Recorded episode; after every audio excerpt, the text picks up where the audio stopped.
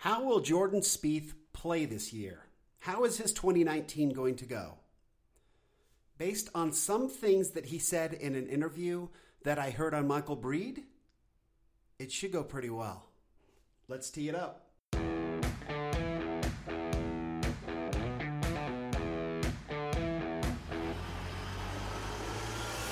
Welcome to Data Access Golf, your home for rapid golf improvement. And now, from the thin air of the Rocky Mountains, next on the number one tee, your host, Aaron Stewart. Hello, everyone. Welcome to another episode of Data Access Golf, the podcast. Thanks for being here today. I know I, I discussed maybe talking about lag putting in my next episode, but I was really intrigued this morning as I was listening to uh, Michael Breed, a new breed of golf. I do love listening to Michael Breed. I think he is an awesome listen.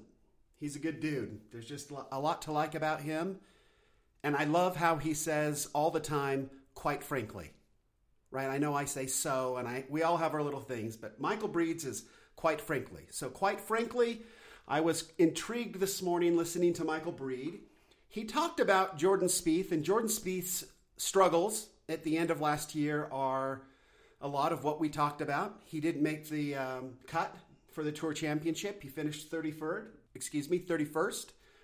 So he didn't make it into the top 30, didn't play in the championship. So it was an interesting year for him. He's now gotten married over in the off season. That tends to have some effect on your ability to practice. All of us who are married understand that part of it. Being that that is what he does for work, he will probably have more time than the rest of us will. We also, if we're going to go talk about data, let's look, I mean, just looking at his stats. In 2017, he was 39th on tour in strokes gained putting, and he dropped in 2018 all the way to 136th. And I think that we saw him miss a lot of short putts. He quit looking at the hole. He was trying all kinds of things. And he discussed that in the I, I, looked high and low to try to find these interviews that Michael Breed was using. I don't know where they came from.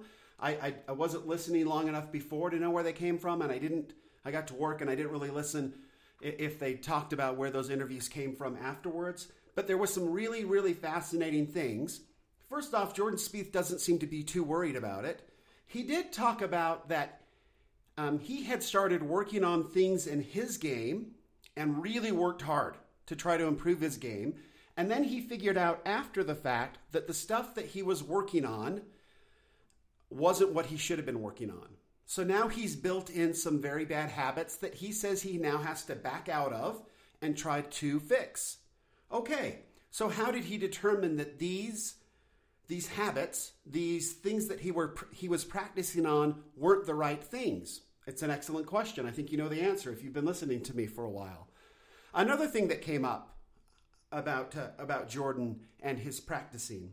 He talked about when he was a young player and just came out on tour and was winning everything and earned the nickname of the Golden Child from uh, all his compatriots out there on tour.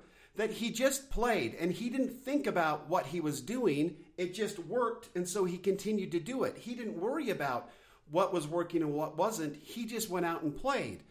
What does that sound like? It sounds like he picked a target and he just let it go. And he'd worked so hard and worked so long that it worked. Now, as things, and this always, this happens to all of us, and this is where we can kind of get in trouble. Eventually, the golf game is going to leave us. The problem is we always go back to some old feel. And Jordan Spieth did the same thing. He started chasing old feels.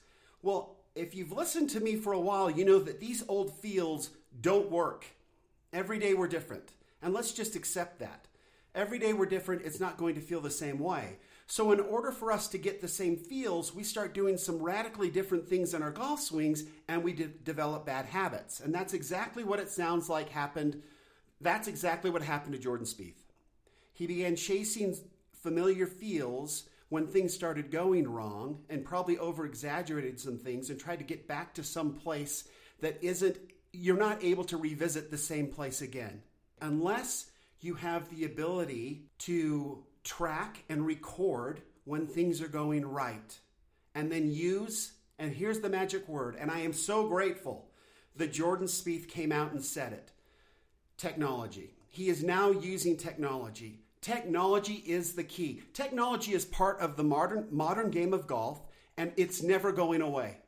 Technology is making it possible for Dustin Johnson to dial in his wedge yardages, right? Technology is making it possible for really good players to get into a groove, then record everything that's going right, and then when they start to get out of that groove, go back and see what it was. Go back and get back to that place.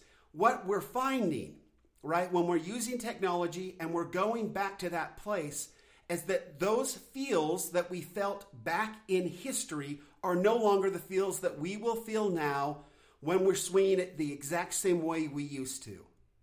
And that's a beautiful thing to realize. That's what Jordan Spieth is realizing using technology. The feel wasn't delivering the same result, but he was able to use technology and show him what was producing the right spin rates, the right direction for his ball flight, all of that you can record. And then you can go back and recreate it. But it's not going to feel the same. It's going to feel very strangely to somebody who is so used to playing on feel. That is the beauty of it. And I think, especially as our physiology changes and mentally we change or we go into an off season then and we come out after the off season and we expect these feels that we developed at the end of last year to somehow or another work this year. It doesn't work that way. We need to get out of that mindset. Throw it completely away. But it also comes to this idea of when we read Golf Digest and we come up with a tip, or we go like our my friend that travels all over the world and finds the best pro possible to go get a lesson, and they hand him something. They give him something, a drill or something, and we all do it. We read the Golf Digest, we do all these things. We find some tip. We come we come up with something that works for us, right? Uh, our left shoulder under our chin, our weight shift, whatever it is. We come up with some dumb tip and it starts to work for us and we get it into our head that somehow or another it's the magic pill, that we figured something out. Well, you haven't. And, and if you have, if you're hitting the ball well, then you darn well better have a piece of technology and record what's going on because it's not the tip. All the tip is facilitated is you not thinking about so consciously about your golf swing, but you're just worried about one thing and you're getting out of your own way and you're putting a good swing on the ball. But you are putting a good swing on the ball, and that's why the results are happening. It's not the tip. It's just that you've gotten out of your own way. You're now swinging more naturally and you're hitting the ball great. Well, you better get that recorded. Make it part of your history. So when it goes away, and it will go away, all these tips and things go away because we start chasing feels. But instead, we've got to go back to where the data is, where the data tells us we need to be. And our bodies are changing and everything's changing all the time. And to swing the same way day to day to day can feel very different each and every day. And that's okay because now we've got technology to help us get there. So, on a typical day for me, I will warm up using the SwingByte. I love the SwingByte. It works for me, whether it's a TrackMan, whatever you've got, whether it's a blast, whatever you've got, something that records how you swing the club. So, your very, very best swing should be recorded. And then when things get out of whack, go back and check it out and get back to that place. I know what my swing looks like using the SwingByte. And I can then replicate those lines, the data that I'm given from the SwingByte, and I can get my swing back to where it's a very effective swing. From day to day, it will not feel the same. And, but I will go out and play with that feel for that day.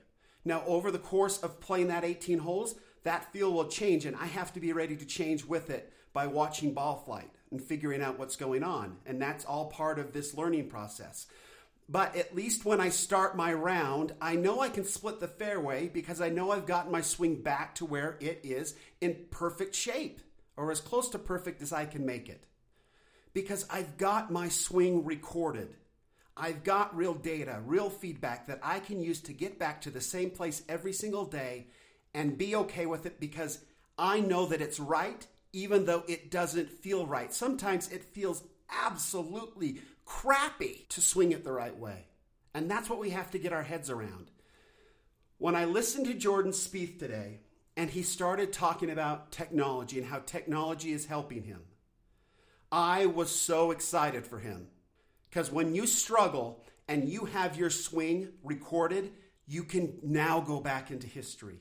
You can now go back to those data points. You can now swing the way you did when everything was going right.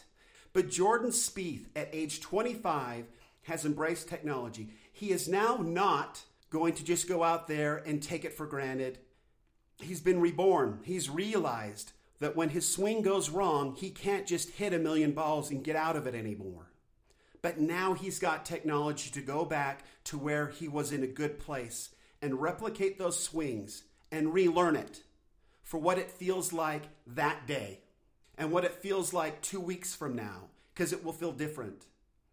Now he's got the ability to take, use technology to analyze his putting stroke, right? His beautiful, amazing putting stroke. It's not the same as it was, but he's now got it recorded where he can go back and see what's different about it. And he may have to tweak something, he may have to change something. But the technology and the feedback gives us the ability to do that. I am way excited for Jordan Spieth. Technology is not leaving golf. If you're going out looking for a coach, if they are not embracing technology, if, and, and, and it doesn't have to be any given piece of technology. I have swung the SwingByte over 17,000 times. I understand my swing perfectly on the SwingByte. I would be lost on a TrackMan. There's some things that correlate, but there's some things that don't. But the SwingByte works for me, and it works the same for me every single day. Whatever you use, Blast, there's a million of them. I think SkyCaddie's got something. Um, I think probably Swing Caddie's got something. Everybody's got these different pieces of equipment. Pick one, become an expert on it, and get your swing to a place. Next time you have a tip, or next time you're playing really well, get your swing recorded. Put it in the archives. You can always go back there if you've got the data.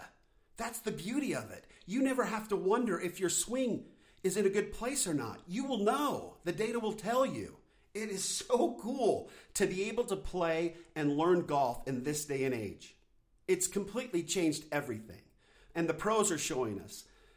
Jordan Spieth and some of the younger guys, somewhere right around his age, those his age and below, I think the guys that are coming up now have embraced technology. We've got kids right now that are 12, 13, 14 years old that have been basically their whole swing has been grooved by technology.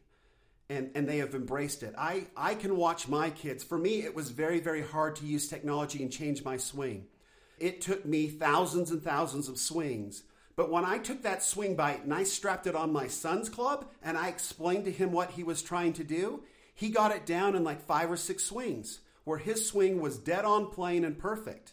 It blew my mind. So for some of us who are older, older it's going to be difficult. But for the younger generation who embraces technology, who knows how to take whatever they see on a mobile phone and implement it, they are they have a huge advantage at being really really good at this game and it's super exciting. So that's it. I am so excited for Jordan Spieth. This will be an interesting year for him.